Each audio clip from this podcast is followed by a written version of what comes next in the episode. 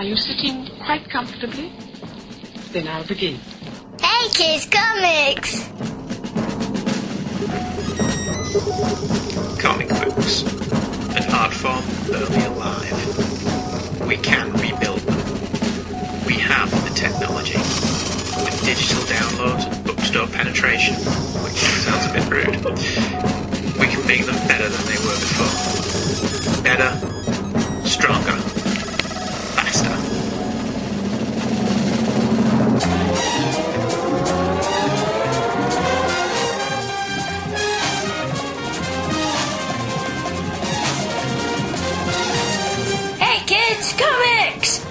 here are your hosts, Andrew and Michael Leyland.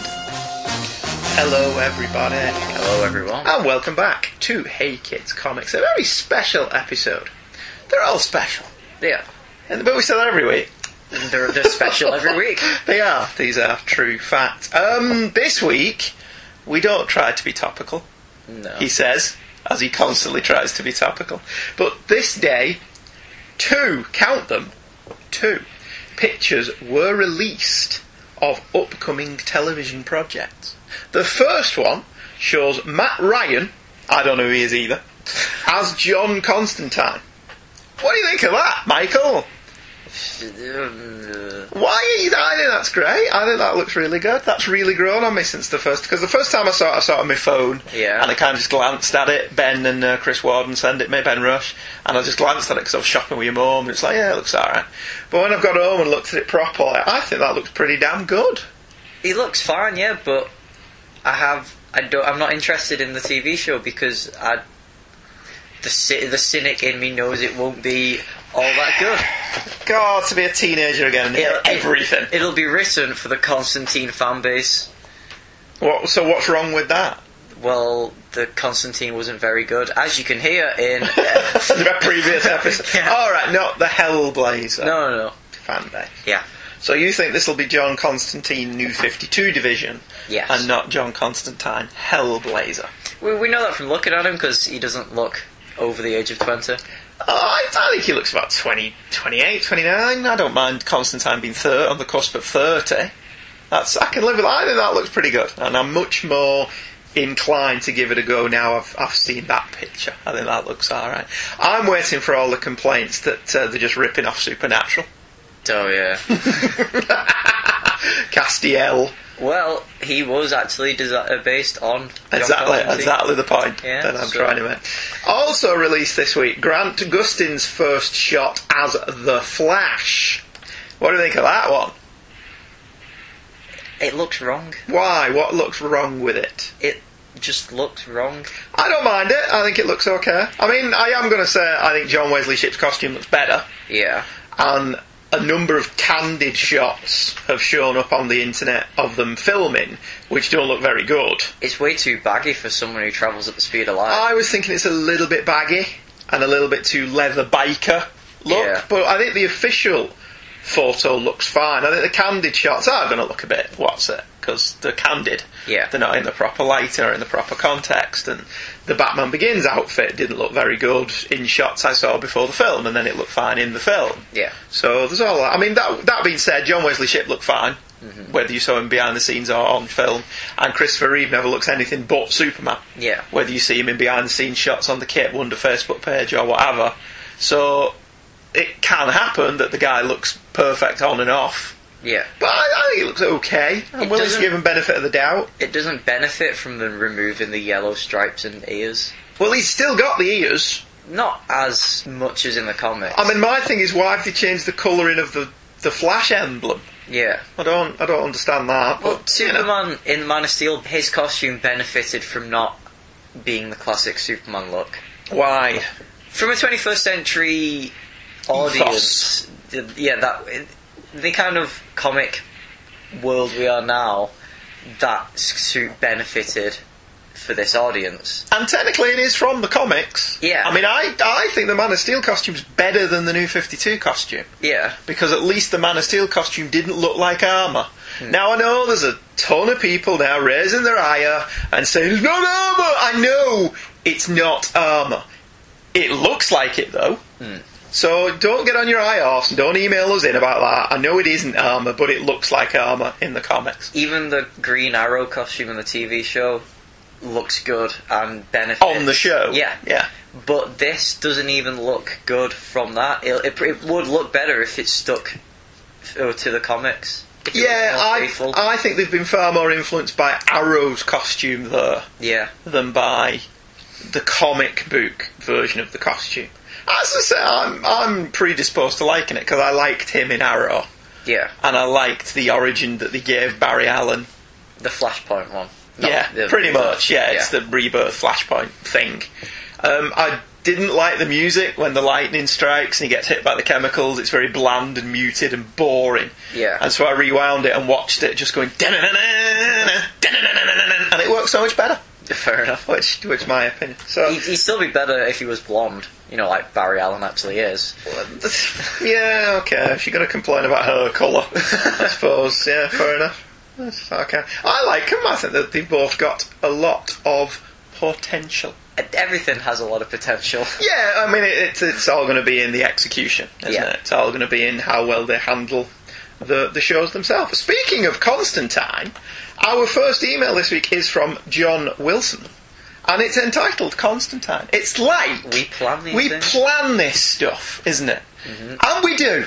We put an awful lot of thought into this. Did we? I knew last week that they were going to release that picture of John Constantine, and I saved this email for that reason. It, it's like um, those people in conversations and websites where they say, "This is going to happen in this TV show." I know because my dad works for the company. Yeah, that's it. I knew they were going to release that picture. I'm just clairvoyant. Yeah, When it was announced that Hellblazer would be ending in three months, start John, I decided that I needed to educate myself on this character and his mythology.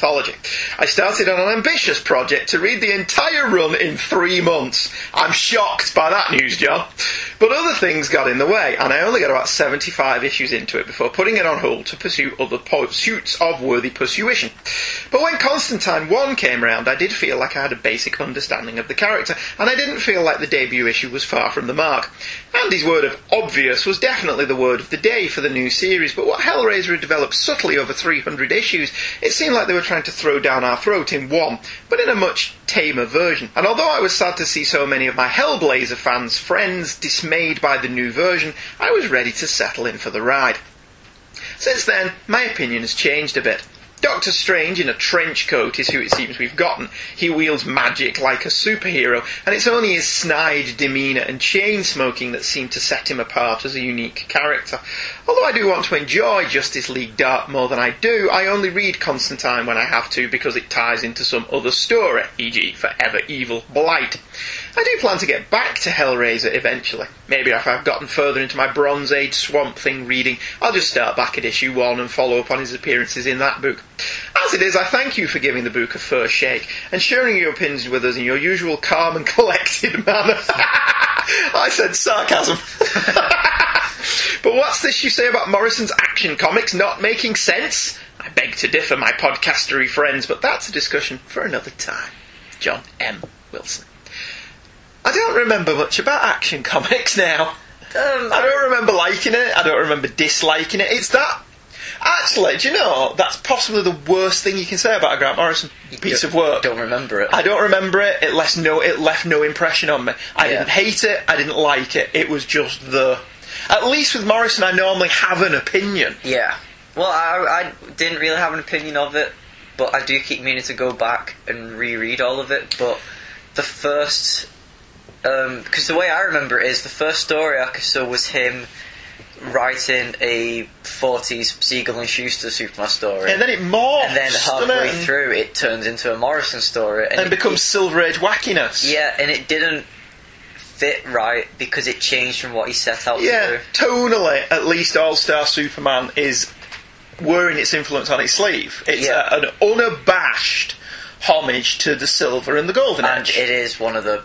It, I think personally, it's one of the best Superman stories. I think it's one of the best Morrison stories. Well, I, I like All Star Superman a great deal. you would because it's linear. well, there is that. But you know, I, I, I like. I don't mind them not being linear. I like them to make sense. That's all I require. I don't even mind if they leave me to do a lot of the work. but I like them to at least be able to go, ah, yes, that I get, mm, yes, ah. They were talking about um, All Star Superman, the Frank Quitely documentary. All right, was it good that? It, it was actually. Um, he sometimes he sleeps in his workplace, and so Instead of working.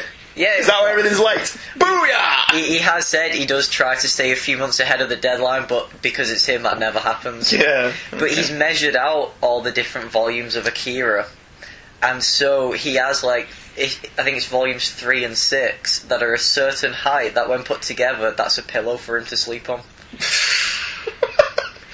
okay. And they were showing original pencils. Now, a lot he's a very detailed. He's putting a lot of into it. But when it's something like um, All Star Superman, it's just Well, I think we've said when we've covered an issue that I want to see that without the colouring because Yeah. I think ninety percent of the work in All Star Superman, the reason that book looks so good, Yeah. is due to the colouring. I think. But I mean, of the work Quitely's done, I like All Star Superman the best, even though his cape was far too short. yeah. Our next email is from Damien General Lee. We like Damien. Damien's the reason we did the Transformers episode. Yes. So we hope you liked it. Yeah, kind of suck if you didn't, wouldn't it? Thanks for the Transformers episode, guys. But it wasn't all. But it wasn't that good, and I wish you hadn't bothered. You actually picked my least favourite story. Oh, sorry, Damien. we do apologise. Um, the email says guilt. Not appropriate. See, I plan this stuff. Happy no longer New Year. God, God, when's this? one? Oh, it was 9th of February, so it's not that long ago. Two quick notes. One, an apology. Just listening to Happy Birthday Dear Joker Part 2, and you mentioned someone splurging a load of Transformers mm. comics at you, which I think was me. Sorry, I was just excited to hear you cover them. Well, we are, and we have, so I hope you enjoyed them. My other quick note is about Daredevil. Other than a few asides criticising, criticising Bendis' run, I don't recall you spending much time on him and wondered if you would be. Well, hmm. you've planned these I emails.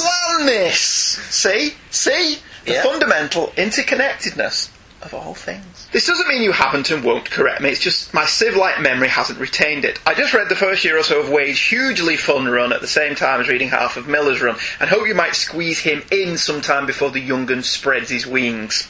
Just not before Transformers. Well, it won't be before Transformers, because Transformers is done. Finally, love your synopsis of the issues you cover each week. It's the next best thing to reading them. Uh, well, Damien, it's funny you should mention Daredevil. It is, yeah. This episode It's about Batman. is about Batman. yes. Is a part one of a two part story. Two part story. Two part episode, issue, so whatever. Episode. Um, on Daredevil. So we hope that you enjoy this and don't think that we've wasted your time doing this one either. Finally, a quick question if I may. Which two big Omniboo are you planning to buy this year? I'm wondering how many I can sneak by the wife. good luck sneaking them by anybody. Um, I've not really got any plans to buy any of the announced omnibuses. I'm waiting for Fantastic Four 3 and um, Spider Man 3. Is Doom Patrol. that the one you want? Yeah. I thought you wanted. Um, the, oh, you've got the Invisibles, haven't you? Yeah. Yeah, okay, sorry. Wouldn't mind uh, one million as well. One million, that was the one I was That's thinking. further down my list. Is it? And I don't know if, if I would buy Animal Man again to get it all together. What? Is, is, is Animal Man that we've got the three trade paperbacks for there? Yeah. Why would you buy them again? Because they're all together. I like having things You're together. such a man. And, and Planetary as well. That looks nice in the big omnibus. Yeah, yeah, great. Uh, our next email is from Patrick Kokora and it just says Joker Show. Hello from Metro Detroit, land of winter horrors and eternal snowfall. It's Winterfell. Love the Joker profile show. Can I make a request you please pick a character at random and highlight some of the pivotal or your personal favourite storylines? It's a very cool format that gives you a nice slice and sample of a character bio. We have thought about that. We have thought about just doing the, the Joker one. I wouldn't do five episodes on it, Yeah. but I have thought about doing a villains kind of thing with that best three best Villains Doctor. Doom, three best Doctor Octopus, three best Green Goblin, three best Weather Wizard, that kind of thing. Yeah. Captain Cold, that kind of thing. I've thought about doing that. Um, now, the complete antithesis of what I just suggested. Can you guys give Capes a break? I miss your Vertigo jaunts. How about some Image jaunts? You guys reading Saga, Bedlam, Unwritten, Manhattan Projects, Zero? Love the show. Patrick O'Curran. Well, I, I, I remember our Vertigo ones being less popular. yeah, at the time that we did them, the Vertigo shows weren't terribly popular with the downloaded figured audience. we- they have since gone up. We had only one of our three listeners Yes, who enjoyed we Vertigo did. ones. We did, yes. The- of the 15 that we now have, four of them enjoyed them. no, I don't mind. I like doing the Vertigo ones. Yeah. I think it stretches us in uh, different directions. We've not got any Vertigo on the docket at the minute, he said, looking at the boot, but We've we got do have Rock World, Yeah. which is Vertigo-esque. That's coming up. I have certainly given some thought to covering Velvet Mm. from Image, which I think is fantastic. How would we do something like Saga, the first six issues? No, well, with Saga, we thought about doing a character spotlight, creator spotlight, sorry, on Brian K. Vaughan, haven't we? Yeah. So an issue of Saga, an issue of Y the Last Man, an issue of Buffy or something else that he The, wrote. the last issue of Deus Ex, Oh, that, yeah. where it's about him pitching Y the Last Man. Is it? Yeah. Well, that sounds a bit masturbatory. Uh, he, he, I guess. Okay, all right, fair enough. So, so we do have some stuff coming up that isn't, and uh, also planned. I mean, I don't know if, when we get round to it, but also planned is that '70s show, which at the moment is scheduled run to five shows, but we may whittle that down a bit. And of the '70s, but we would primarily not be looking at the superhero stuff, wouldn't we? Yeah. There's a couple of superhero stuff we want to look at. Like, you definitely have to do Giant Size X Men hmm. if you were looking at that era. And there's one or two other, maybe the first appearance of the Punisher hmm. would have to be looked at as a, a, a definite epoch-making moment of the 70s. But other than that, we were the list that we've got is not primarily superheroes Yeah. because the 70s was such a diverse era of comic books that we, we, we felt and we felt we covered nothing but superheroes looking at the Silver Age. Yeah. So if we do get to do the 70s, it wouldn't primarily be superheroes. You know, speaking of Manhattan projects, Yes. You know who recently uh, had a cameo in there? Who? Scott Snyder and Greg Capullo. Did they? Yeah. Hostess Joker is our next email. It's from Ben Hagstrom. Hello, Ben. Hello, Hey Kids hosts. That would be us. I've been listening to your podcast for a couple of months now. I haven't listened to all of them because I only started listening two months ago. If you'd listened solidly, Ben, with no sleep, no rests for food, and not bothering going to work, you'd have got through them all. Yeah. I'm just saying I doubt your commitment to Sparkle Motion. That's all I'm saying. Hey, could we be instead of Hey Kids host? Could we be Hey, hey Kids hosties? If somebody wants to send us some Hosties Twinkies, that would be awesome. You just want some Twinkies? I do, yeah. Uh, or ho-hos, or ding-dongs. Uh, I had, uh, where was I in Ben's email? Yes, I do enjoy what I've heard quite a bit. Well, thank you very much. We appreciate that. I was listening to your latest Joker episode when you were joking about Joker's hostess ads when I came across a real one in an issue of World's Finest I plan on covering on my blog. And in true Hey Kids fashion, Ben has plugged his blog in his email. We heartily approve of this stealth pluggage. I approve wholeheartedly. And it's at perfectmaps.blogspot.com. I can plug as shamelessly as anybody, says Ben. Well, fair play to you. And both of your imaginations aren't too far off. I thought you would get a chuckle out of it. Just don't laugh too hard, or the Joker has done his job. Later, Ben Hagstrom. And he did include as a link the Joker's hostess fruit pies ad. And you can tell that the Joker is evil. He doesn't like hostess fruit pies. That's how you know that he's a bad man. Our next email. Some say he thinks that the Spider Man clone saga is the finest piece of gra- graphic literature ever committed to printed page. And that the image age of comics is by far the greatest comic book age ever. All we know is he's called Luke Giaconetti. And this email, Batman, you stink so bad I can smell you from here. pew, pew, pew, Joker parts 1 and 2. I do like his subject headings. Very funny. Uh, my venom-induced grinning friends. My introduction to the Joker came from watching reruns of the 66 Batman on WPIX Channel 11. Cesar Romero's Joker was my brother's favourite villain on the show. I distinctly remember him running to his room to grab his Superpowers Joker toy every time that Joker was on the show. That Superpowers Joker similarly informed me on the character. I almost always picture the character wielding a giant green hammer for that very reason. I don't remember the Joker from Super Friends much, but the combination of Romero and the Superpowers toy form my earliest memory of the character. I do like how the new action figures for the 66 show has the mustache on it. Mm. Attention to detail that is Yeah. actually quite awesome. isn't it? I was very impressed with that. Of course, being born in 1980, the Jack Nicholson Joker made an impact on me as a young man. I liked the over-the-top elements of the character, which connected me back to the original Reed Romero Joker, but it was clear to even my nine-year-old brain that this was a more serious take on the character. The thematic elements of the Joker as an artist went right over my head at the time, but I really enjoy them now. But of course, the Joker for me remains Mark Hamill on Batman the Animated Series. As this series essentially shaped my feelings about the real DC universe, the animated Joker quickly established himself as what the Joker should be. The quick wit, the deranged mind, the penchant for violence, and the overall lunacy made him a strong impression. I've never considered myself a Joker fan, but he is one of those characters who, like the Batman himself, everyone seems to like on some level. In a modern context, no one really actively dislikes the Joker. Andy, you made mention in part one that the Joker typically doesn't carry a weapon beside his acid squirting rose or maybe a knife. One item I would add to this the stainless steel playing card from the animated series. Besides the great use of the obvious gag, I've always got an ace up my sleeve, the use of the steel card allowed Warners to skirt Fox's broadcasting standards and practices. He couldn't use a knife, but the playing card was alright, so it became sort of a signature weapon for the clown Prince of Crime. I wish it would show up in live action.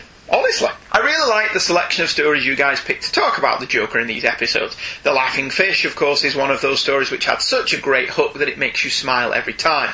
Colonel What's His Name has chickens and they don't even have mustaches always cracks me up.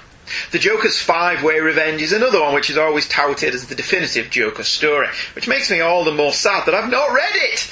I also liked hearing about the introduction of the post crisis Joker. I know I really think about the post crisis Batman as being all that different from the pre crisis one, so this was a nice touch. As an aside, the animated version of the Joker Fish is a personal favourite episode of mine, just because it's such a nice adaptation. I also really like that it has no title card.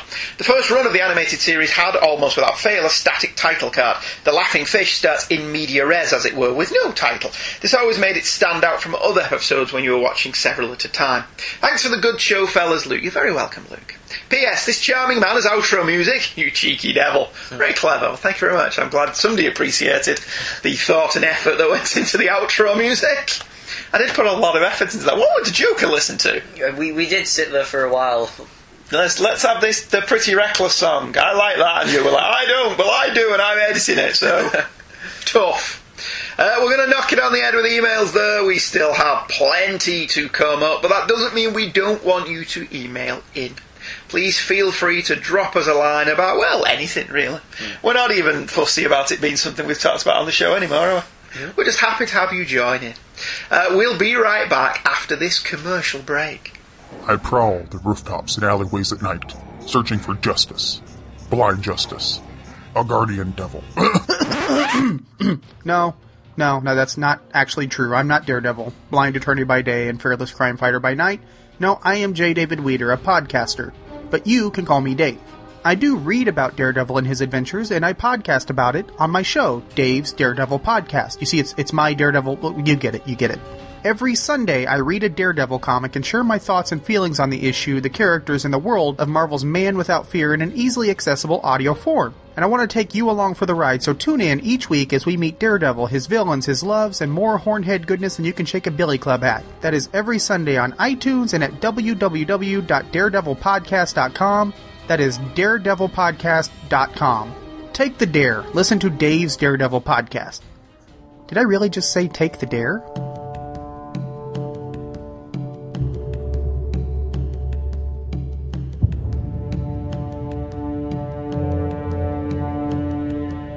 On February 4th, 1964, Marvel Comics launched yet another superhero title. Nowadays, this is nothing new, but back then this new character was following hot on the heels of a spate of creativity that had seen the launch of classic characters such as Fantastic Four, The Amazing Spider-Man, Iron Man, Thor, X-Men, Sergeant Fury, The Avengers, and not so classics like Giant Man. This new title also boasted a fine pedigree. The cover stated that this was in the tradition of Spider-Man. The Fantastic Four made a floaty-headed guest shot. We were being asked to guess, with very few clues, how the protagonist differed from other heroes. It's fair to say that Marvel had a lot riding on Daredevil, the man without fear.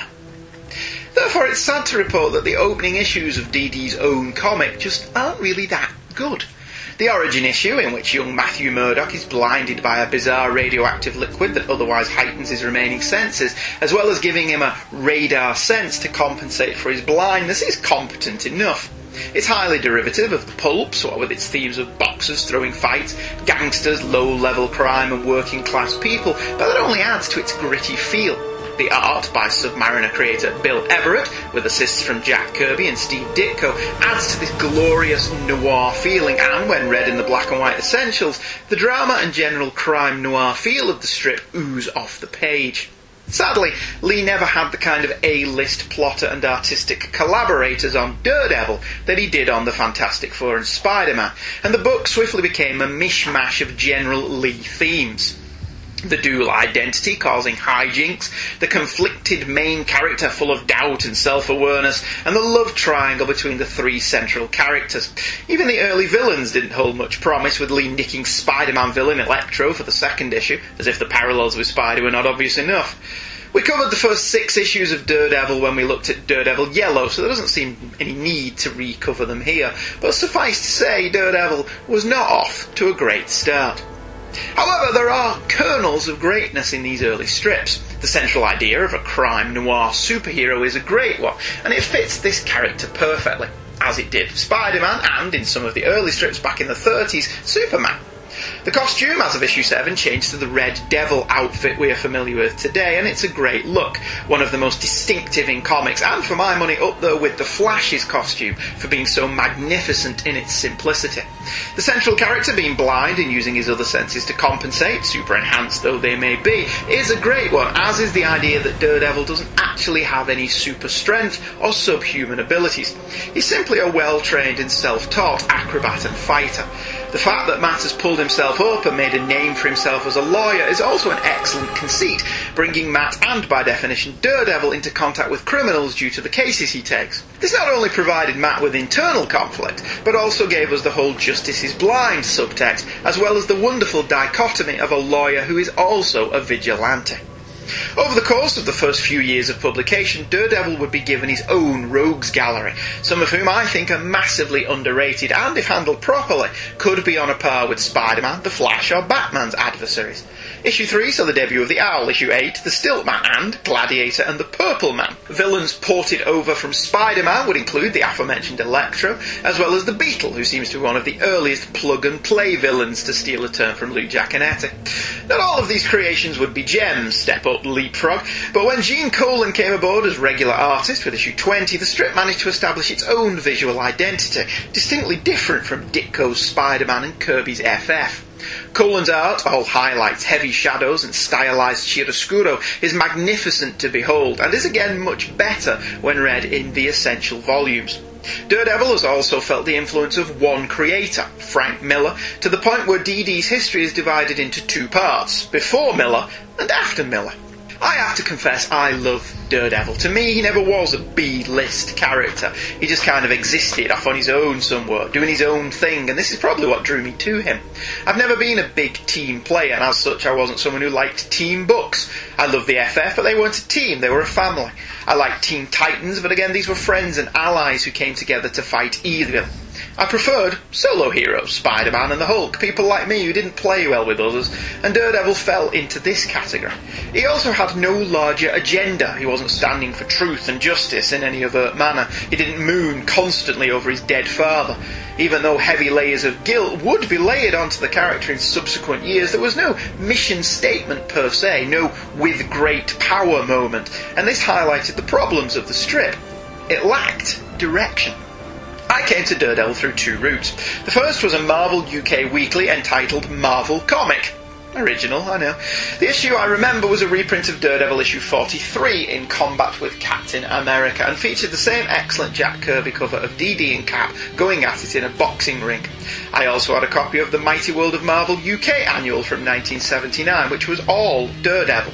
It featured the name of the game is Death from DD Annual Issue 4 and Death Times 2 from DD Issue 140. If my younger self registered any confusion at Death being both a name and a mathematical equation, I don't recall. I devoured further issues of Marvel Comic and then leapt over to The Superheroes, which was publishing the Miller material. As with all Marvel UK reprints, this being able to mix and match your eras may have led to some confusion, but as a kid I didn't care. I just loved to read comics. Michael, do you have any memories of Daredevil at all? Not really. Excellent. He's always been there. I, have I've read plenty of Daredevil stories, but none of them were all that memorable. Except for really um, Daredevil Yellow and the Frank Miller run. But that's pretty much all you've read, isn't it? Yeah. So, did you never read the Bendis stuff? No. Right, you not been reading Mark Waid? Well, I, I stopped and I keep meaning to go back to it now that it's finished. You may as well now. We've got all six issues. Yeah. Because you'll blitz through it. It's it's a good read. It's not a particularly meaty one. I do remember him being in the 90s Spider-Man cartoon as well. Yes, as a humongous stiff, wasn't he? Well, so is everyone in the Well, cartoon. yeah, that's true. Everyone's a bit. Everyone's got a rod up their ass in that series, really, haven't they? So, this two part series celebrating 50 years of Daredevil has been long gestating. J. David Weeder does an excellent podcast devoted to Daredevil, so we held off for a bit before doing this so as not to tread on his toes. It was originally penciled in the book for as we came straight back after Christmas Yeah. but we held it back a little bit. And also to decide just how I wanted to approach it.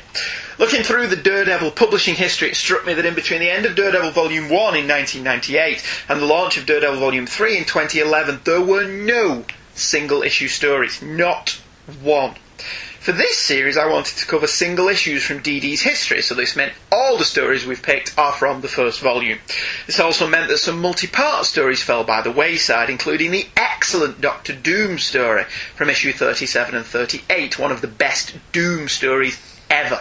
Other early day possibilities include issue 7's magnificent issue length battle with the Submariner, annual number 1, The Emissaries of Evil, ultimately rejected due to it simply being a rehash of Amazing Spider-Man annual number 1, or one of his early clashes with Spider-Man from issue 16 or issue 17. Ultimately, though, no coverage of the early days of Daredevil would be complete without mentioning one of the most ridiculous yet simultaneously one of the most fondly remembered subplots in comics history. I am, of course, talking about that madcap swinging 60s hep cat, Mike Murdock. See, when Spider Man sent a letter to the Nelson Murdock attorney at law offices revealing that he'd figured out that Matt Murdock and Daredevil were one and the same, said letter wound up in the hands of Matt's longtime buddy and law partner, Franklin Foggy Nelson, and the secretary, Karen Page, who, obviously, both Foggy and Matt had an unrequited crush on, because this was a Stan Lee comic in the 60s.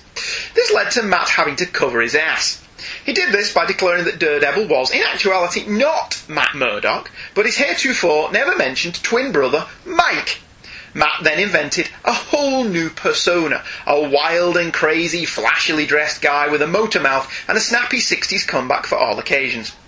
But all good things, and not so good things, must come to an end, and in issue 41, cover dated June 1968, we saw the publication of a story by Stan Lee and Gene Colan, get the essential, entitled The Death of Mike Murdock. The cover, by Colan, has a ghostly daredevil, arms outstretched, palms open to the reader, pleading as people go about their daily life below.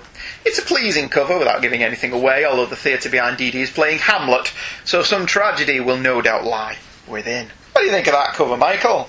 It's good.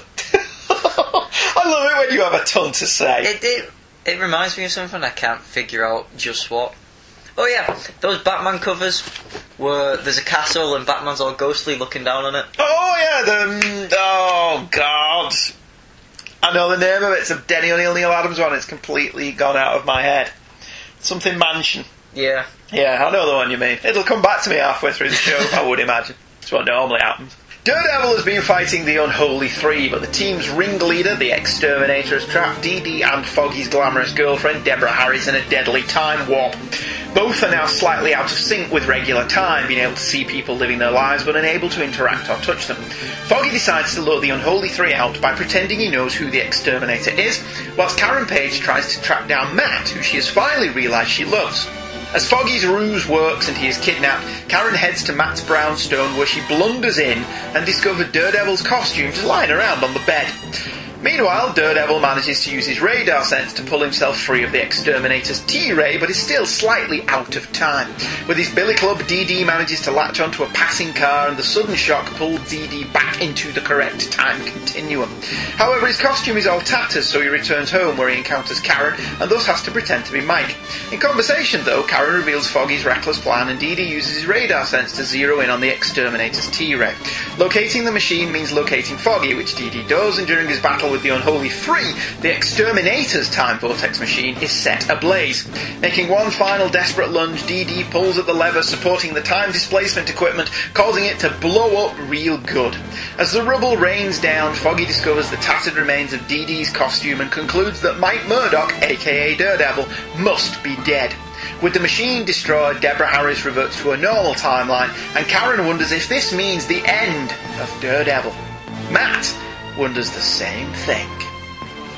What did you think of this one? Because I haven't got page by page notes on this one. Yeah, uh, I enjoyed it. Did you really? I, yeah, I thought it was pretty cool. All the timey wimey stuff and All the wibbly wobbly timey wimey the car travel. to pull him out of it.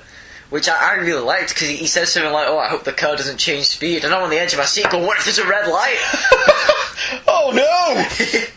like half of him stuck in real time, and the other half's like, lagging "Ah." behind. Oh no, that would have been terrible. Yeah. Al- Although I did think that there was way too much build up and it just ended really quickly. It's a Stan Lee comic from the 60s. Yeah. He frequently had trouble with his pacing. Hmm. Frequently, stories would just end because, Because- it's page 22. Yeah. And we need to be the end of the story. So this suffered from that. Essentially, even though it's a three part story, hmm. and this is part three, that is a valid complaint. It does just get to the end and stops. And despite being called the death of Mike Murdock, Mike Murdock's not in this. I was disappointed about that. Is he? All I hear is complaints about Mike Murdock and he's not even in this issue, which is about his death. Yeah, I, I thought that was really bad planning. Yeah. That Mike's not even in, in the issue. It moves along briskly, I thought, but I, I thought it was a bit aimless. To be honest with you, it's a prime example of what I was talking about when I said Daredevil lacked direction. Hmm. It bounces all over the place from standard superhero melodrama, Karen and Matt, Foggy and Deborah, to standard superhero action, Daredevil versus the Holy Three, and then sci-fi action with the introduction of the time displacement equipment. It's three different genres in one, which can work. You know, Spider-Man manages to mix crime drama with soap opera melodramatics. Fantastic Four blends character with science fiction, and Sergeant Fury takes the war comic and blends it with Marvel mem- melodrama and action. But Daredevil, to me, like Spider-Man, isn't a hero that needs a sci-fi angle. The minute a writer introduces sci-fi to Spider-Man and Daredevil, I normally check out. Hmm. With the caveat, I know that essentially they're science fiction heroes. Their origins are science fiction based. Yeah. But beyond that, I kind of think that they're fighting muggers and superheroic villains, superheroic supervillains rather than superheroes. Witness then the first half of this issue where Stan throws out so much time travel techno babble. It didn't make a lot of sense, No, but did it? does, does it have to? Um, it did make me wonder if I was reading Daredevil or an old Lee Ditko Tales of Suspense, Yeah. to be honest with you. Uh, Dee Dee's plan to kill off Mike also made little sense because it kills off Daredevil as well.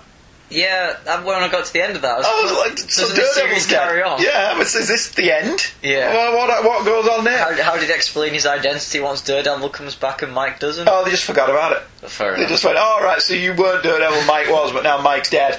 Yeah. So who's Daredevil then? Oh, it must be some other guy. So how did Mike die then?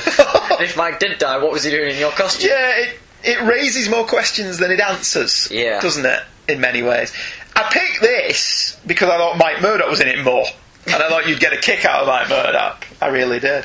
But also just to show how the early days of Daredevil just didn't have the focus of the other Marvel books of the time. It isn't in any way bad. Yeah. it's actually perfectly enjoyable.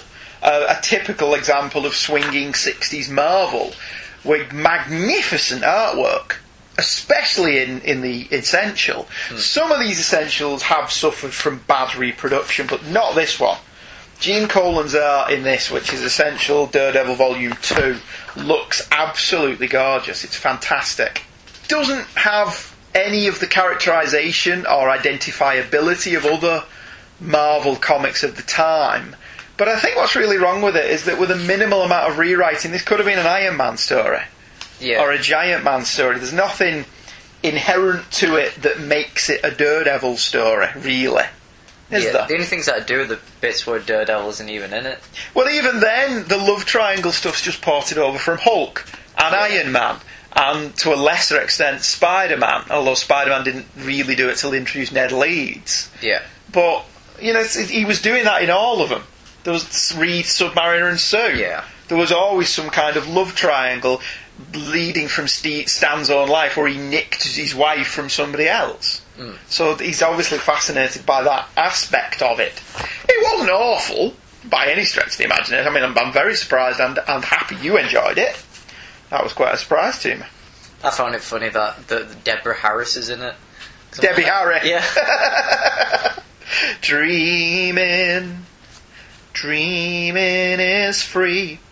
Far more interesting to me, however, was Daredevil issue 47, cover dated December 1968. The trade dress has changed slowly over the last few issues, losing the Here Comes from above Daredevil with issue 43, and gaining a new logo with issue 44, and finally losing the Man Without Fear subtitle with issue 45. None of these changes must have gained long-term approval, as the original logo was back in place for issue 48. This cover by Gene Colan as Daredevil fighting a collection of thugs in the cramped environs of an apartment staircase. Really, really excellent cover, but it looks exceptionally muddy in Essential Volume 2, going back to what I said about some of the reproductions quite appalling. The actual story isn't, yeah. but just for some reason, that cover looks like a bad photostat, doesn't it? Mm.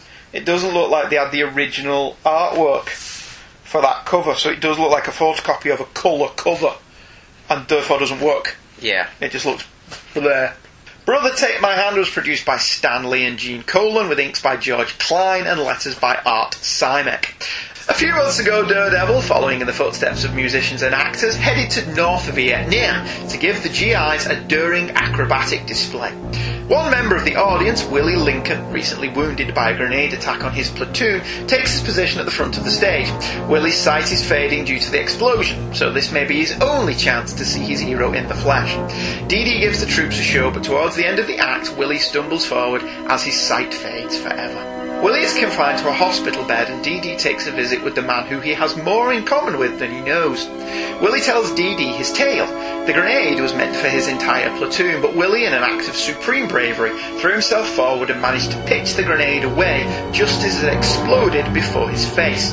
Dee consoles him that he managed to save his men, but Willie laments that he must now return to civilian life, and who knows what that may entail. He tells Dee he can't return to his old job as a cop, even if he were sighted. Daredevil gives him the name of a lawyer who may be able to help when he returns home Matthew Murdock. A few months later, Willie returns to civilian life with a cloud over his head. Willie was dismissed from the force for taking a bribe from Biggie Benton, a local mob boss, but the whole thing was a frame. Willie is pointed in the direction of Matt Murdock and the case goes to trial. Murdock tears Benton and his cronies apart in the courtroom and exonerates Willie. Of course, Benton's goons take this about as well as teenagers take to waking up early and send men after Willie. Matt is forced to fight back, and in the darkness, the men believe him to be Willie.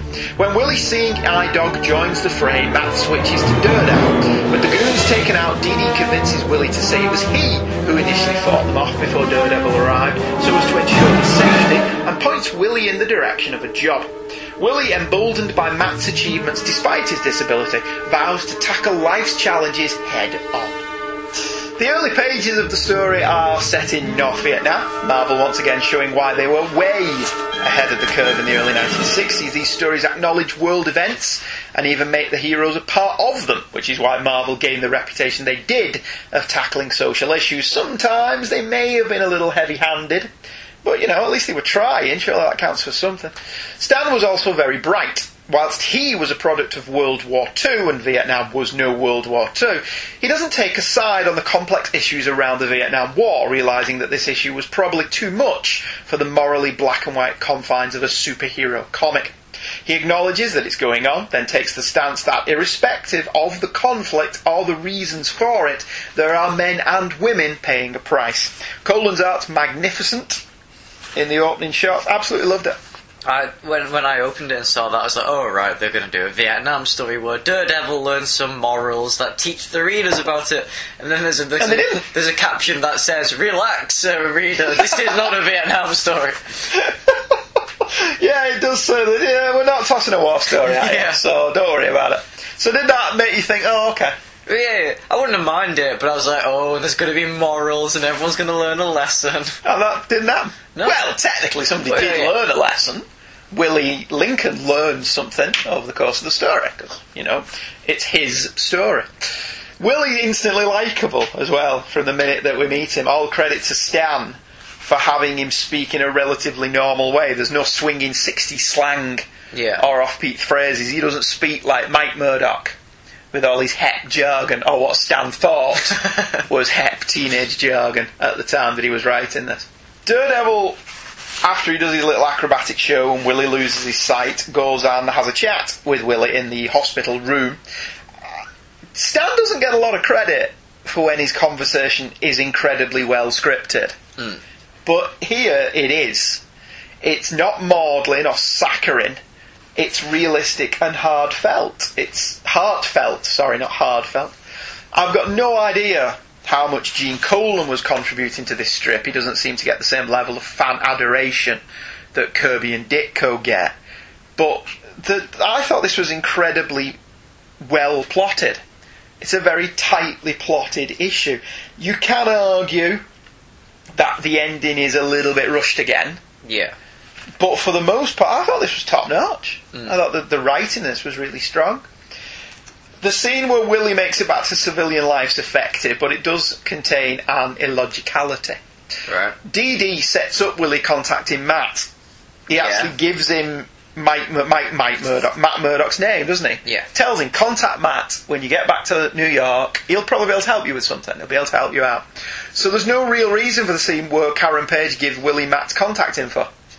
Yeah, well, what I thought was a bit um, contradictory was where he shows up at Matt Murdock's place, and Matt says, "Ah, Willie, what a small world!" But I listened to him anyway. It's not a small world at all. You told him to go to you. Yeah, yeah, that's true. Yeah, he did. He actually told him to go to Matt Murdock, didn't he? Yeah. So that's another one. It, I think this would have played much better if Willie had remembered Matt from his conversation with Daredevil and just gone and seen him. Yeah. There was no need to involve Karen or indeed have that line of dialogue.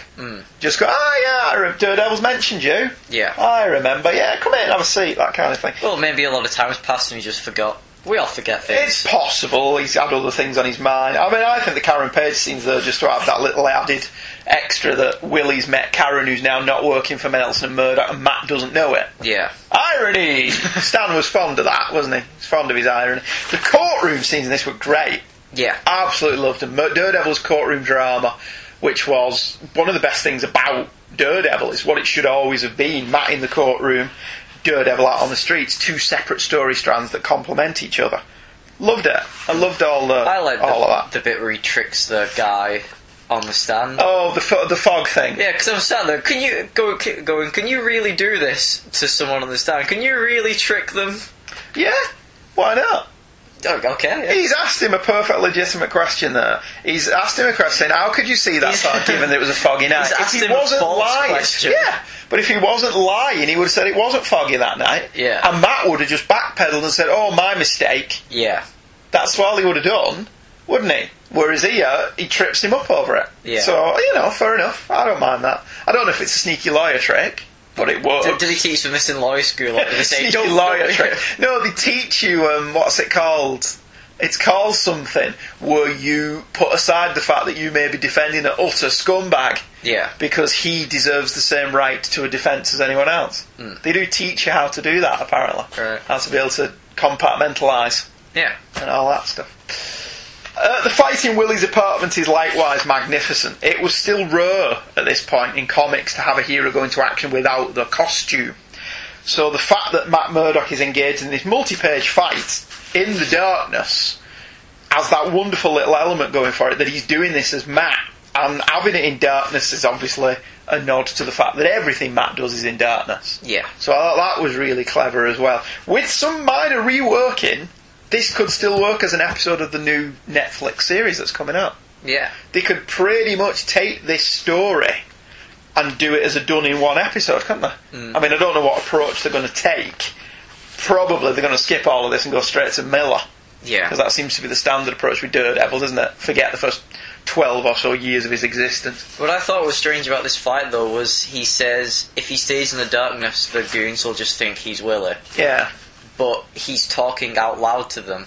Yeah, he should have he should have kept his mouth shut. Yeah. Because clearly that's not him. But they don't know that, I And then, suppose. and then Daredevil sh- just shows up, and then wh- wh- where's Willie gone? Yeah, arguably, this didn't need Daredevil to appear at the end of it. Yeah. I think you could. he only showed up because it's, it's his own comic. Well, it's really. only showed up because of the time that it was written. If this was written nowadays, exactly the same plot, Daredevil wouldn't have shown up at the end of this. Matt would have done all of this and then got Willie out and said, right, you need to tell them that you did this. Yeah. Otherwise, they won't leave you alone. If they think you can look after yourself, they'll back off. Yeah. It's like the bully thing, and it punch him in the nose and he'll never bother you until you're walking home on your own and he's with six of his mates. But yeah, if this was written now, Daredevil wouldn't be in it, and arguably, Daredevil doesn't need to be in it. Hmm. It would have worked much better if it had just been Matt. But I actually thought this was quite simply one of the finest and most underrated stories of the Marvel Silver Age. Hmm. I thought this was fantastic. It's a deceptively simple story. It works on many levels, and it does so effortlessly. It's criminal that this isn't held in as high regard as Amazing Spider-Man issue 33 and FF issue 51. Firstly, Stan does his patriotic duty, pointing out that even if the war may be unpopular, there are still men and women giving their lives overseas, and in Willie's case, giving something that will seriously alter how he lives that life. That he gave his sight saving his platoon only makes him more relatable. Bravely, Stan never tries to make Willie out to be a hero. Willie doesn't consider what he did a heroic gesture or even something special. He simply did what had to be done. When he returns to civilian life, we learn he was framed for taking a bribe, and we get that magnificent extended scene in the middle where Matt Murdock does what he does best fights for the underdog, but in a court of law. Often, Stan seemed to forget that the lawyer aspect of the strip was one of the most unique things about it. But here it's integral to the plot. Finally, we're treated to Matt breaking heads without changing to Daredevil, a magnificent set piece set completely in the dark. Finally, Daredevil does make a final appearance, and Willie, realizing if that Matt can make something of his life, so can he, is left with a bright future ahead of him. And the single most impressive thing that Stan Lee does in this story, in the midst of civil unrest and the civil rights movement, Stan never once mentions that Willie Lincoln is black. What did you think of that one? I enjoyed it. It wasn't my favourite. What, before we're doing tonight, or ever? Well, ever really. I loved it. I think that can go toe to toe with *The Amazing Spider-Man 33 and FF51. Yeah. I think it's a severely underrated Silver Age Daredevil story. I think it, I thought it was an absolute blinder. Loved well, it. we're blind up there. No! Do you know I did not intend that? Going back to us, you know, thoroughly planning hmm. everything that we do in this show, which is blatantly untrue. Oh yeah. You know we are covering my favourite Daredevil story. Just, Just not this week. Just not this week. Bullseye is one of Daredevil's greatest and most well-known foes. In many ways, Daredevil's arch-villain. So it's a surprise to learn that Bullseye didn't appear in Daredevil until issue 131 in 1976. A master assassin, Bullseye never misses, allegedly. His work also allows him to indulge in his homicidal tendencies, but his confrontations with Daredevil, one of which had Bullseye hired to kill Matt Murdock, have normally resulted in failure. Bullseye considers this a serious blow to his rep and has a serious mad-on for Daredevil because of it. One of the best of the early Daredevil Bullseye confrontation comes in Daredevil issue 146, cover dated June 1977. With a cover by Gil Kane and Dave Cockrum, it features a wounded Daredevil in a TV studio. On the surrounding TV monitors, we see Bullseye, the implication being this is a live TV feed. Watch carefully, home viewers, the dialogue runs. Live from New York, it's Daredevil's Death, brought to you by Bullseye. It's intriguingly laid out and features a nod to Saturday Night Live. Actually, having your hero bleed on the cover was probably quite unusual for the time. Did you like it? Yeah. Oh, I do find it pretty funny when the, the guns they use look like spaceships because they can't show guns. Because they can't show proper guns, but they can show Daredevil bleeding all over the cover. yeah. That's weird, that, isn't it? Mm. That they're allowed to use blaster pistols, but it's got a little wing on it as well. It has. It's, it's got a. It's just in case he flies. It's a little Megatron. It is, it's a That- Megatron. who holds Megatron. There you Bullseye. go. Bullseye holds Megatron. I'm down with that. I like that idea. Duel was written by Jim Shooter with art by Gil Kane and Jim Mooney. Daredevil is swinging through the crowded streets of New York when his super sensitive hearing picks up the voice of Bullseye. Bullseye enters a gun shop and Dee Dee drops down to a nearby alleyway and switches back to Matt Murdock so he can better tail Bullseye. See, Bullseye tried to kill Foggy and Matt not too long ago and that kind of thing tends to stick in Matt's craw.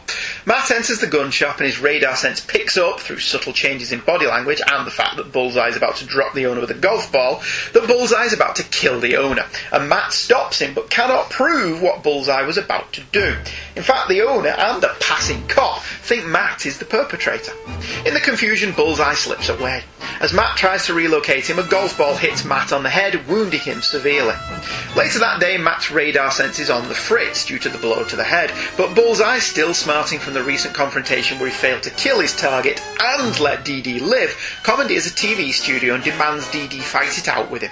To prove he's not bluffing, Bullseye has three hostages. He will kill if Daredevil doesn't rock up. Dee does arrive, and the fight with Bullseye is brutal and unforgiving, with Daredevil's radar sense floating in and out as they battle. Ultimately, Dee beats on Bullseye, and Bullseye pulls a weapon from his boot and manages to clip Daredevil. Enraged, Daredevil beats some more on Bullseye, who turns into a quivering coward when faced with a better man. Dee manages to learn who it was who put the hit on Matt Murdock. Artist Gil Kane has a very unique style that is quite divisive amongst many comics readers. Personally, I've always liked Kane. His angular panels, his wacky angles, his squared off nostrils. I thought the guy was a unique and much underrated talent who always seems subsumed under his inker. Such is the case here. Jim Mooney, a fine artist in his own right, is not a complimentary inker to Kane. Much as John Romita made Gil Kane look like John Romita, Mooney made John Romita look like Jim Mooney, and here Mooney makes Kane look like Mooney. Mooney was, as I said, a fine artist, but far more traditional. Kane pushed boundaries in terms of layout and angles. There's still some excellent Kaneisms in this issue. The panels on page 7 were Matt Reels from being hit by the golf ball, Bullseye's pose when Dee Dee knocks him across the room on page 17, and the obligatory nostril shots on pages 22 and 26. But it's not prime Kane. Do you like the art? Um, yeah, but the colouring doesn't do it any favours. Do you know what I think? No, it looks really muddy. If that's the colours or if it's the printing. Yeah, it could be. It could just be our copy of it. Yeah. I suppose that's always possible. Daredevil swinging through New York at the beginning of the issue, and he hears Bullseye talking to himself, which I thought was very spurious. He's just walking through not talking to himself.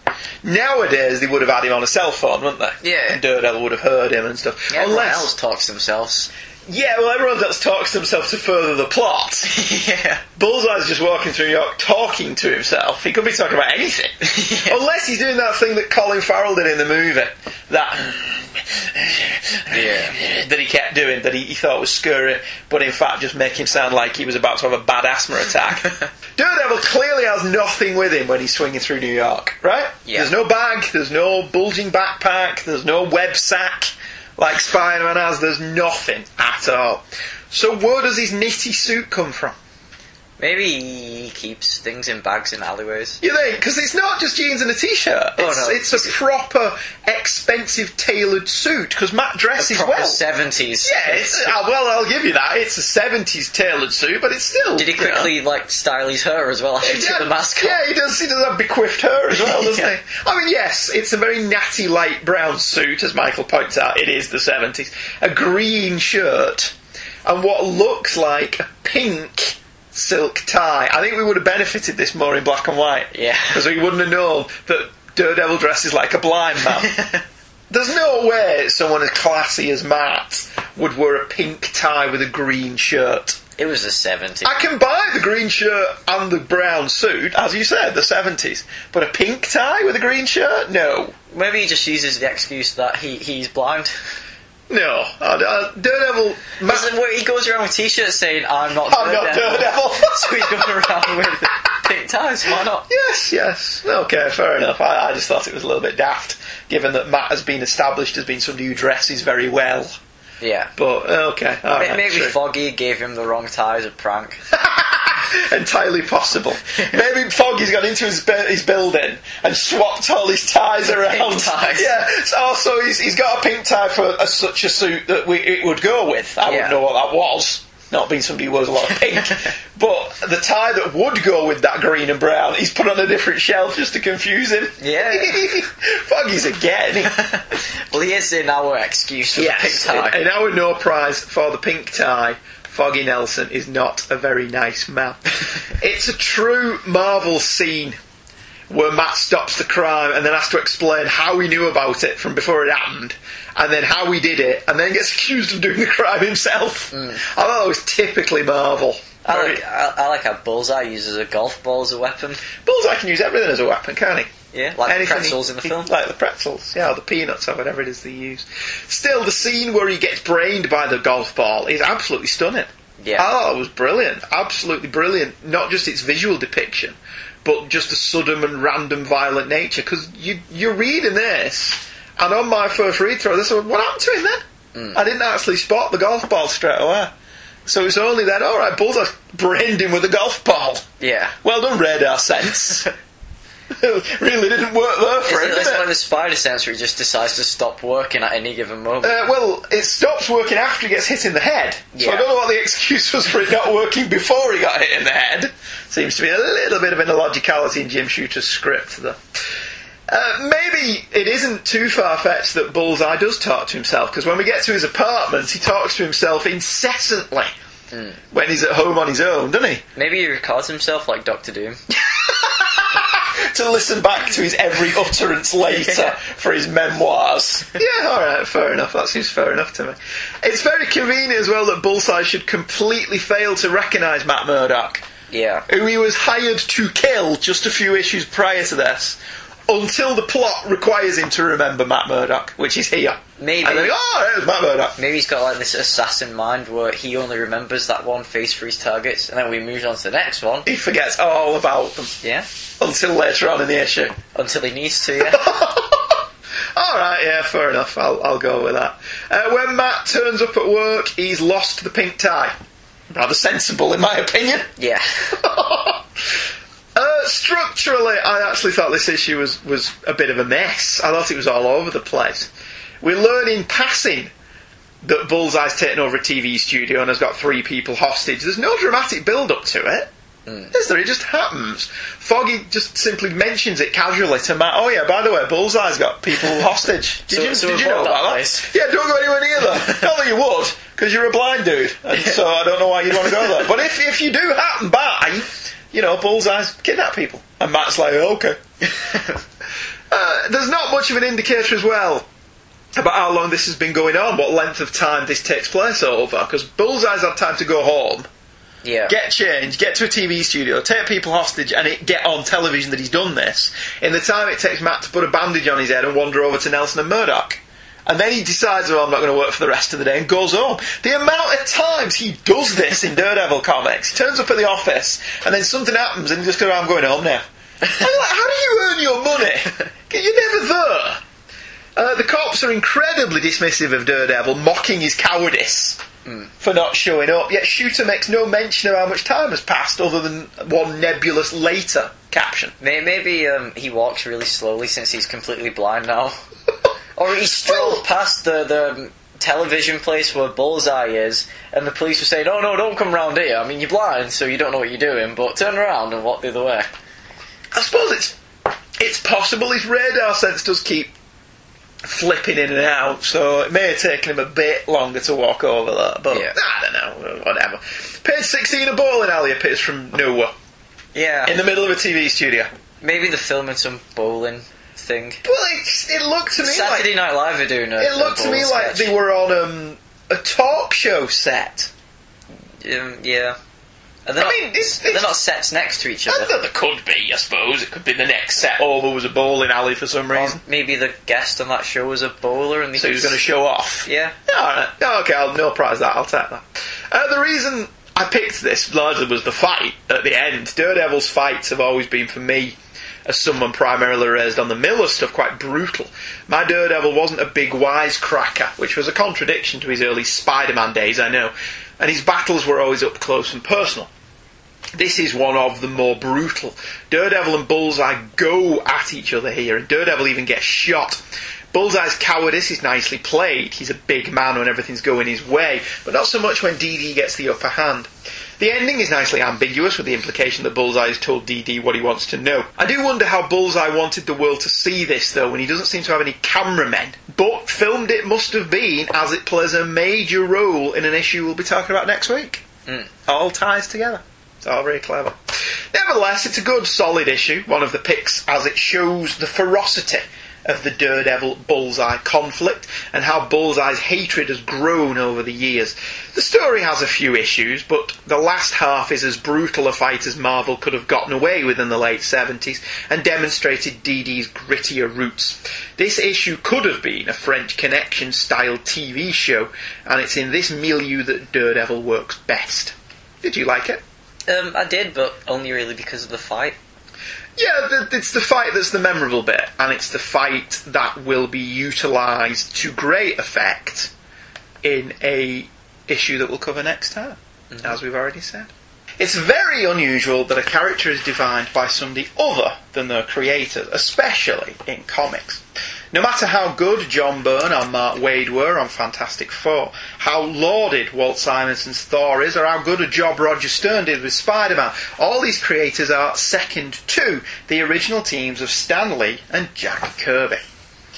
It's even more unusual that one creator can pull this trick off twice, but Frank Miller did exactly that with Daredevil. Whilst I do not agree with former Marvel editor in chief Joe Quesada's statement that Daredevil was nothing before Frank Miller, it's true that Miller took the essence of Daredevil, the true potential of the character, and arguably moulded him into what he should have been. As we've shown in just our little snapshot of the series in this episode, Daredevil was a character in search of a direction. Was it crime noir, like The Origin, or science fiction, like the Time Displacement story? Was it superhero melodrama, like the foggy Karen Matt romance, or swinging 60s sitcom, as with Mike Murdock? Frank Miller, ably assisted by Roger McKenzie, Klaus Janson, and editor Denny O'Neil, managed to strip away everything and focus on the things that made Daredevil different. The strip moved to being a very shadowy one art wise. The stories where Miller would engage in huge retcons were more grounded, yet still fun, and the art was fluid and dynamic. In fact, if there's a problem with Miller's run, it's that other writers haven't been able to let it go. Therefore, we have a number of picks from the Miller era. For a complete look at the Miller run, I urge you to check out Dave's Daredevil podcast by J. David Wheater. It's fun and you'll enjoy it. For here, though, we've leapt forward to Daredevil 163, the first Frank Miller issue of Daredevil I ever read. When it was reprinted over here in a UK mag I've long since forgotten the title of. It's probably that Marvel comic that I mentioned earlier on. As we've stated many times before, the UK reprint policy was wacky, and with DD, large swathes of material from the early 100s remained unprinted, as Marvel UK skipped over them to leap straight into the Frank Miller run. To this day, because of that, I've read very few issues of Daredevil and Black Widow. The cover to issue 164 by Miller and Joe Rubinstein is a masterfully composed cover. In the extreme foreground, we see a large green hand and the merest glimpse of a purple clad thigh. A huge muscular shadow falls over the background and over to the beaten and bloody form of Daredevil, clutching his billy club in a garbage strewn alleyway. Beware the Hulk, the cover copy states. To be honest, the cover copy is irrelevant. When this issue was released with a cover date of March 1980, the Incredible Hulk TV show was a smash hit, and it's logical to assume that this appearance was to buoy up sales of DD's title, which were in the toilet at this time. It's an excellent cover, very teasing without giving too much away. The problem we've got with this is we have the omnibus, arguably one of the finest omnibus Marvel have produced, but it's bloody hard to keep it open. What do you think of that cover, Mike? I really like it. It's excellent, isn't it? It's kind of like that Wolverine cover where Hulk's reflecting in his claws. He's barely on it and you don't see much of him, but, but he dominates the cover. yeah, just by sheer dint of being the Incredible Hulk. Hmm. Yeah, all yeah, the indestructible. all the indestructible Hulk, yeah, all the rampaging Hulk, any number of other names that he's been given over the years.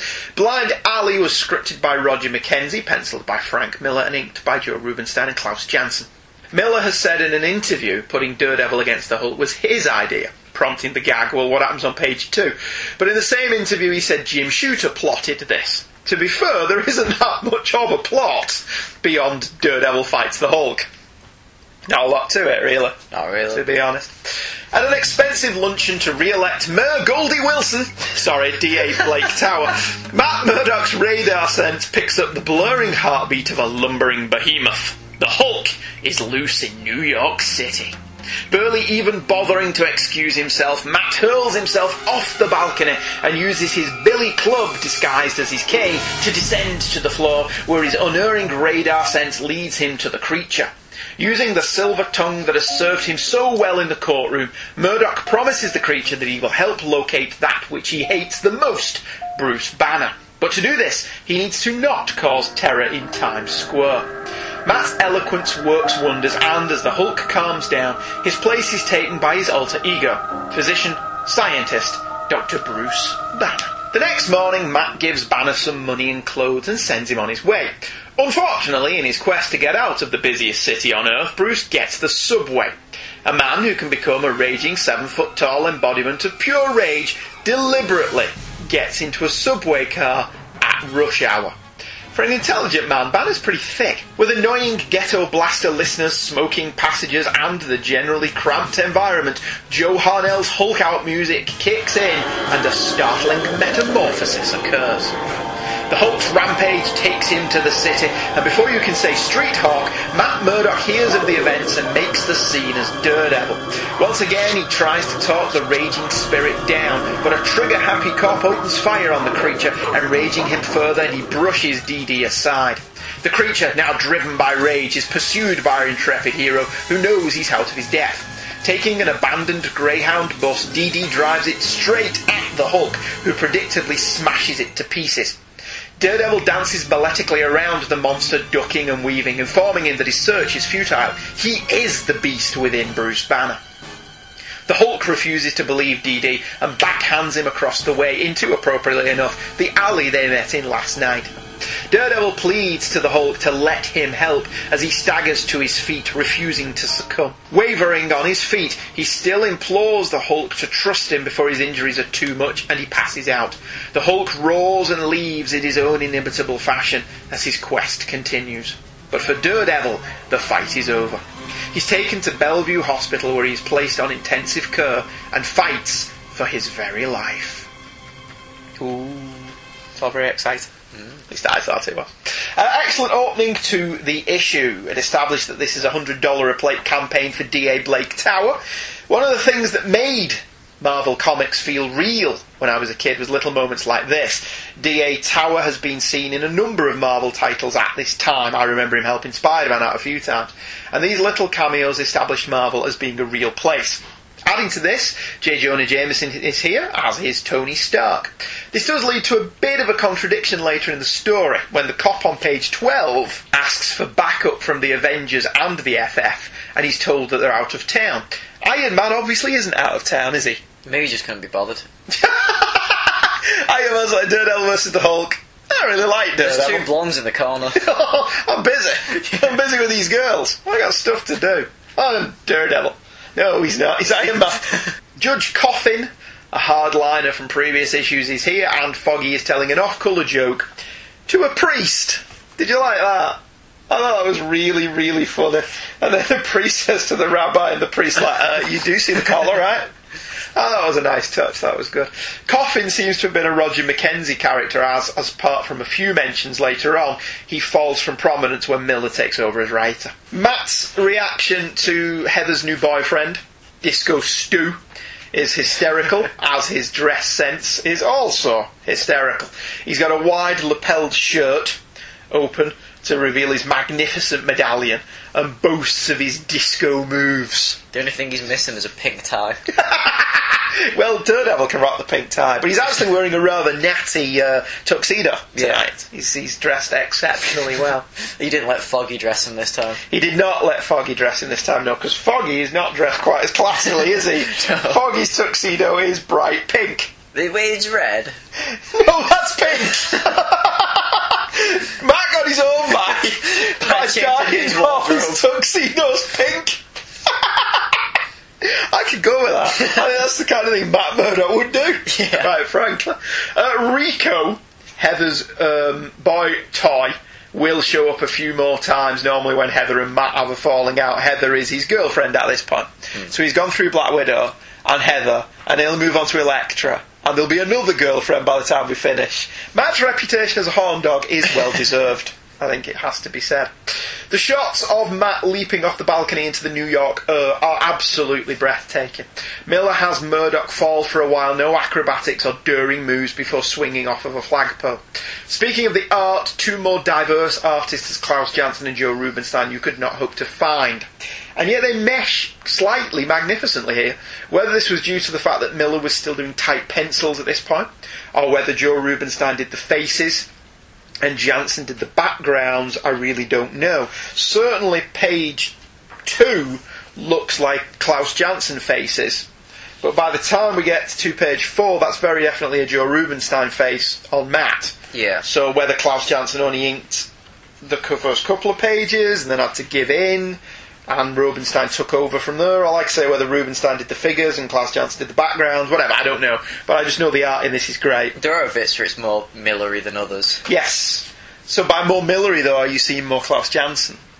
Because it's Janson who inked the majority of his work in this. Yeah, and isn't the later stuff more Janson than Miller? Yes, it's pure Janson. You get to the point where Miller just stops doing pencils. Yeah. He just does loose thumbnails, and Klaus Janson takes over pencils and inks. Alright. So it gets to the point where it isn't Frank Miller's art at all as we get further down the line. Unusually for a comic of this time period, the credits are a whole four pages in.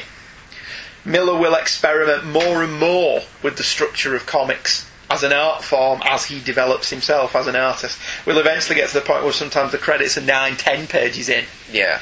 as we have long pre-credit sequences. Is his run on Daredevil not just him developing as an artist? Yeah, essentially, you can see him become Frank Miller over the course of this run. Yeah, if you just look at the first page and then the last page. Yeah, he develops omnibus, yeah. a phenomenal amount as an artist, but also as a writer.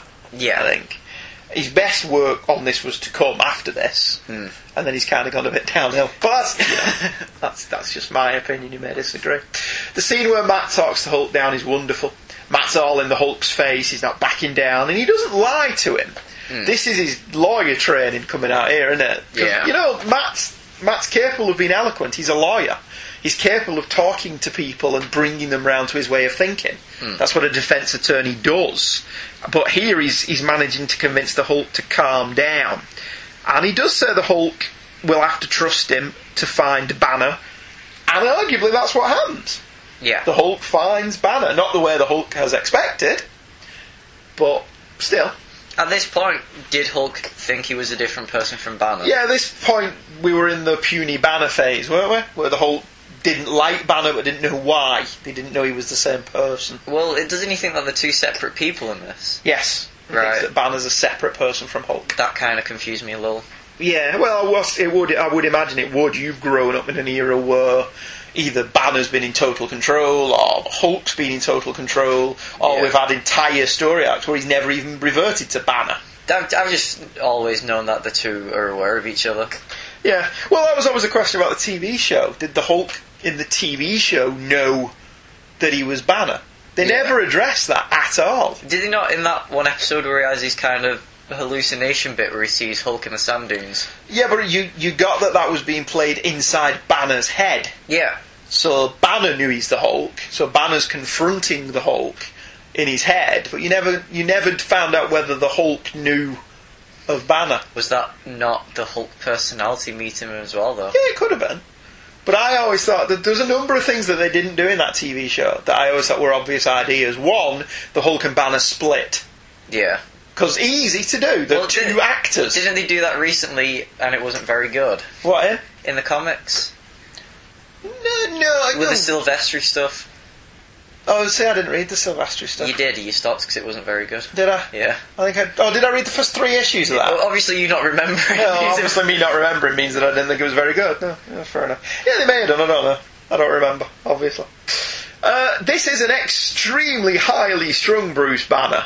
Yeah. When merely mentioning the police can cause dun dun dun dun dun dun dun dun music, and Matt's Yeah. going, "Where's that from?" Isn't he? Oh, we got to work with the.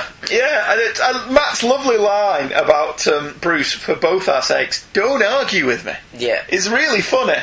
There was another, one of the things I've read this entire omnibus over a weekend. I went through this entire Frank Miller run over a weekend, a couple of days, hmm. and one of the things that struck me about it reading it as an adult is how black it is in terms of its humour. Yeah. There's a lot of funny stuff in this, but it's very understated funny. Yeah. And I don't. I think everyone who's took away from Frank Miller's run on Daredevil that it's gloom and doom hasn't read it properly. Yes, there's gloom and doom in it. Yeah. Yes, miserable stuff happens to him, but it's frequently funny. And it's something I'd never noticed before when I, I read it previously. Um, Bruce getting on the subway, as we pointed out in the synopsis, is a bit dumb, and they mocked this in the whole film, didn't they? Did they? Ed Norton, the Ed Norton one, where he says, "Yeah, me getting into a small tin Right. can underground in the busiest city on the earth. We'll take a cab." Yeah. So yeah, so the, they mock this very thing in that film. I wonder if that was a nod to this. It could have been. It could have been because I, I just found the ghetto blast a bit pretty funny. yeah, that's very very of its time, Yeah. isn't it? It reminded me of the bit in Star Trek Four. I hate you and I berate you, and then Spock does the neck pinch on him. Okay. I did like the Hulk out. Yeah. the Hulk out was very inspired by the TV show, wasn't it? Hmm. Just normal everyday events. The guy jabbing him with his cigar and being smacked around the head, and all of that was a TV show Hulk out. Um, and another subtly funny moment. Daredevil just bopping the Hulk on the nose with his billy club. I laughed out loud when I was reading that. I thought that was great. Um, I did wonder, was this the first time the Hulk realised or was told that he was Banner? Because that seems like a pretty major development to happen in a guest shot in somebody else's comic. Yeah. But I don't know if that's true. It may not be. Mm. But it did seem weird to me that that happened here. And there's really only one subplot in this issue. It's pretty, as you would say, linear. Um, Matt's relationship with Heather being on the rocks gets a passing mention, but the major subplot is Ben Urich's ongoing investigation into the secret identity of Daredevil, which they would do quite badly in the film. Yeah. they would make a That's always one of those things that's become common knowledge that you forget he ever actually found out. He's always that guy who found out Daredevil's identity. Yeah, before Daredevil ruined it, it's just Yeah. gave everyone it anywhere. Yeah. Yeah. But it's like you never actually remember when he did it. You just know that he did. Yeah, you just know that he found it out, which uh, is, is fair enough. Uh, utterly fantastic issue. Yeah. I thought that on the face of it was simply another Hulk on the Rampage story that in actuality deals with themes of loyalty, trust, and that old comic stand by never giving up. Matt in this story tries everything in his power to stop the rampaging creature, initially trying words and then, when that fails, resorting to fighting. But even here he uses purely defensive tactics. By and large, DD uses himself as a distraction. If the Hulk is focused on him, he isn't hurting anyone else, only attacking the Hulk outright on one or two occasions. He's also smart enough to know the best tactic is to just stay the hell out of the way, doing everything he can to avoid the Hulk's reach. The Hulk is definitely the villain of the piece in this story, and I think this was the first time we saw the true ramifications of the Hulk and his immense strength on a normal human. Once again, Miller was ahead of the curve, and once again, later creators would follow this path of thinking to its inevitable conclusion and turn the Hulk into a murderous creature with no concept of right or wrong. Forgetting that what worked for this story does not necessarily work in a standard Hulk tale. In fact, a case can be made that the Hulk here bears scant resemblance to the one featured in his own comics anyway, and is really just an extension of the television show. Hmm. Very definitely produced a cash in on the TV show, I thought. Yeah. Even the banner in this is Bill Bixby, isn't he? Hmm. In many ways, it'll look like him. Well, this reminded me of the issue of Oh, God, the two issues of Iron Man, where Iron Man fights the Hulk. He calms him down to Bruce Banner. He says, "All right, I'll help you." He creates this device thing to stop him from turning into Hulk. What it does is pretty neat. Stops him from turning into the Hulk, but he still hulks out. But he's just Bruce Banner with the strength and anger of the Hulk. And so he turns into the Hulk anyway. So it just ends with a fight. It's pretty much the same plot but with two different over characters. two issues instead of one. Yeah. Yeah, well, okay. I don't mind stuff like that with the Hulk, though. I always find stuff like that funny. Yeah. Uh, the Hulk and Daredevil appeared in live action together in the second reunion movie based on the television series The Incredible Hulk. The Trial of the Incredible Hulk was its name, and if they'd filmed this comic, maybe that movie wouldn't have been as boring as it was. Rex Smith, formerly Jesse Mach on Street Hawk, was Matt Murdock Daredevil, and of course Bill Bixby and Lou Ferrigno reprised their roles as Dr. Banner and the Hulk, respectively. Not even an appearance by John Rhys-Davies as the Kingpin could prop up a rather bland and tedious movie. Not the best of the three reunion movies. Which In one was the best? The first one, the one with Thor, was at With least Charlie's dad. yeah, with Good Luck Charlie's Dad. Because at least that one feels like an episode of the show. Yeah. Whereas the other two are like, this, is this the same thing? Hmm. No, the other two just weren't very good at all. Next time on an all new episode of Hey Kids Comics Part 2 of Give the Devil His Due, in which we will be looking at Daredevil issues 181, 191, 200, and 223. We hope you will join us, and we'll see you next week. Bye bye. Goodbye.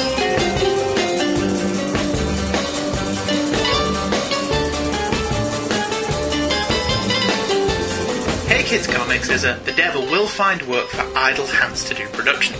The music and sound clips used in the show are copyright their respective copyright holders and are used for review and illustrative purposes only, and no infringement is intended, so don't send your phalanx of highly paid lawyers after us as we have no money. Certainly this show has not turned into a lucrative revenue stream, as no money is made from this either, which vexes us. The opinions of Michael and Andrew expressed in the show are the opinions of Michael and Andrew and no one else. They own them, cherish them, and look after them, but are probably not to be taken too seriously. New episodes drop every Thursday at twotruefreaks.com, and Hey Kids Comics is a part of the Two True Freaks Internet Radio Network, your one-stop shop for a plethora of truly fine shows. Join in the fun, and we can be emailed directly at heykidscomics at virginmedia.com. We can also be friended on Facebook by using Hey Kids, all one word as the first name, and Comics as the surname. We do hope you enjoyed this episode of Hey Kids Comics.